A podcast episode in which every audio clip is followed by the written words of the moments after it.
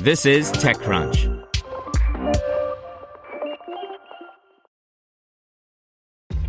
This episode is brought to you by ShipStation. You know, some things take a lot of work, like sending little robots to far off distant planets. And just as that's challenging, so too is running a successful e commerce business, especially when there's so much to do. So I want to introduce you all to ShipStation. Now, I love using ShipStation because of its easy to use dashboard, which makes managing orders and printing labels a breeze and super smooth. Oh, and the customer service is just out of this world. It's exactly what you need to help grow your business. Sign up for your free 60-day trial at shipstation.com slash technews. That's shipstation.com slash tech news. Today's briefing is brought to you by NetSuite by Oracle, the world's number one cloud business system. NetSuite gives you the visibility and control needed to make smart decisions and grow with confidence. Save time and money and gain agility and scale by managing your company's finances in one place in real time from your desktop or phone. Start today. Right now, NetSuite is offering valuable insights with a free guide, seven key strategies to grow your profits at netsuite.com slash crunch. Get your free guide at netsuite.com slash crunch.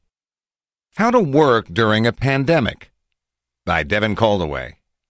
The world is bracing for the seemingly inevitable proliferation of SARS-CoV-2, also known as COVID-19 and coronavirus, which has already paralyzed cities and isolated millions. In the U.S., especially the nonstop work culture in startups, we tend to think we're immune to such things and carry on business as usual. We're not only deluding ourselves, but putting others in danger. So here are a few ground rules to make sure you don't make this difficult period any harder for yourself or the people you work with. We decided to publish something on this because we saw a lot of people unsure about what's appropriate to do and not do as a CEO, an aspiring founder, or an employee in the tech world. If you're looking for the latest news on the health crisis or you want to learn more about the virus, visit the Centers for Disease Control and Prevention or the World Health Organization's dedicated sites. Number one, take reasonable precautions and be transparent. The CDC says that good self hygiene and frequent hand washing are the best ways to prevent the spread of the virus. Masks are actually not recommended. They're more for catching the virus as it leaves an infected person than preventing it from entering a healthy one. If you're coughing and sneezing, you should probably wear a mask right now. But if not, a poorly fitted mask you are frequently adjusting with potentially contaminated hands is worse than nothing. You're also only at risk of being affected by people you come into contact with. This isn't a nerve agent that's going to creep in through the cracks of your windows. To minimize risk, stay home if you can. This may mean canceling meetings, working remotely, or skipping a conference if it hasn't been canceled already. If you're not feeling well in any way, just stay home. Now is not the time to be going into work or the gym or wherever saying you're just a little under the weather or it's probably just allergies. Work through your ramen supplies, rice, and frozen leftovers. And if you do decide to go out, wash your hands frequently or carry hand sanitizer. If you order in and would rather have the driver drop something off than hand it to you, that's fine too. When you do something that could affect others, it might be good to explain that you're doing it because of the threat of infection. Choose your words carefully, but be clear about it. Can we do a video call instead? I'm trying to minimize my exposure right now. Is fine. If people think you're doing this because you think they're infected or dirty, uh, that's a problem on their side, and they probably haven't read this list.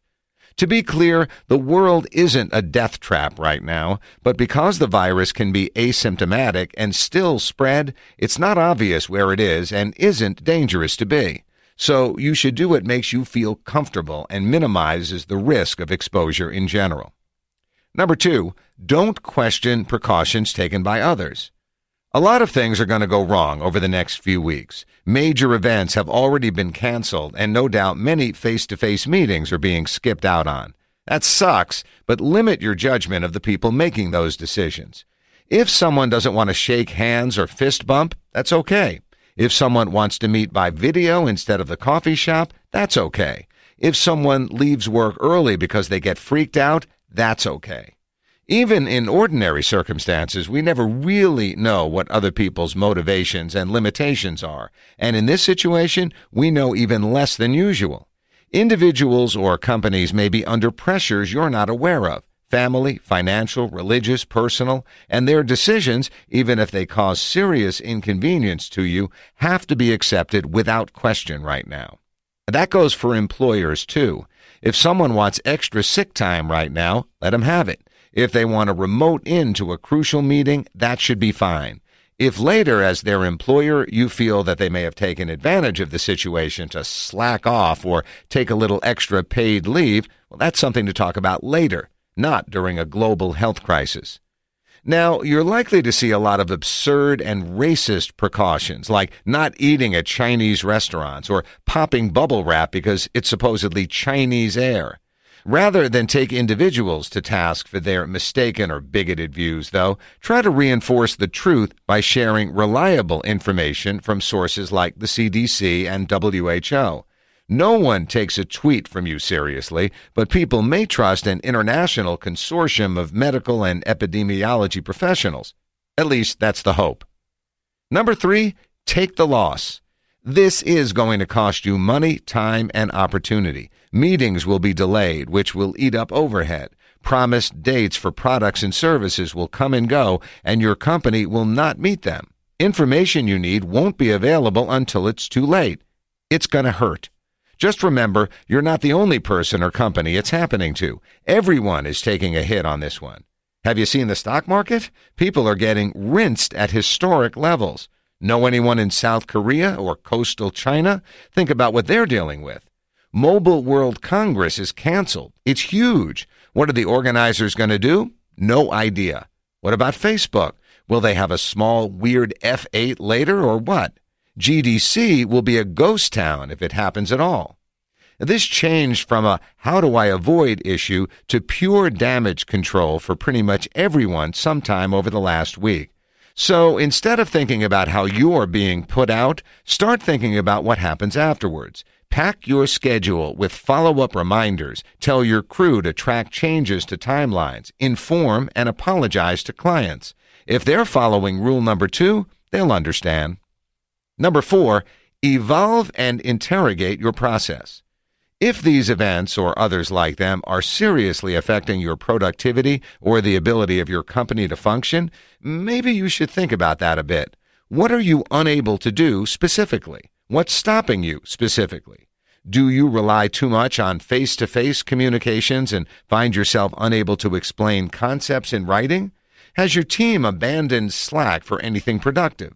Are your press releases and email pitches limp? When you're forced to fall back from your strengths, you necessarily encounter your own weaknesses. This is an opportunity to take a good look at what you and your company are and aren't good at when it comes to communication and productivity. In fact, it's more than an opportunity. You're going to be slapped in the face with these shortcomings, whether you like it or not. Whether you make something out of it or not is up to you. And think of this time as an opportunity to simply catch up. What tasks have you been putting off that you can finally take the time to do? You could work on getting to inbox zero, read the documents you promised you would weeks ago, or practice your pitch. So much of what tech and tech enabled industries, which is pretty much everything now, do, we can do with limited access to one another or even limited connectivity. And even if you can't do your job, you can always get better at it. And finally, number five, Remember that it's not just you. What's happening right now is a global issue of great complexity and far reaching effects. The things happening to you and your company are a very small part of it. Don't take this personally. COVID 19 didn't emerge from nature's petri dish to smite your B2B payments play. Like a tropical storm or a political scandal, this is something that comes out of nowhere and causes indiscriminate damage. You're not the only one being affected, and chances are if you're reading this, then you've got it better than most. At the same time, if you're feeling frustrated or scared or pent in, knowing that it's not just you can be helpful. Others are dealing with this too and will understand. Want to learn how you can make smarter decisions with your money? Well, I've got the podcast for you. I'm Sean Pyles, and I host NerdWallet's Smart Money Podcast Our show features our team of nerds, personal finance experts in credit cards, banking, investing, and more. And they'll help you make the most of your money while cutting through the clutter and misinformation in today's world of personal finance. You'll get clarity on strategies to help you build your wealth, invest wisely, shop for financial products, and plan for major life events. Listen to NerdWallet's Smart Money Podcast wherever you get your podcasts.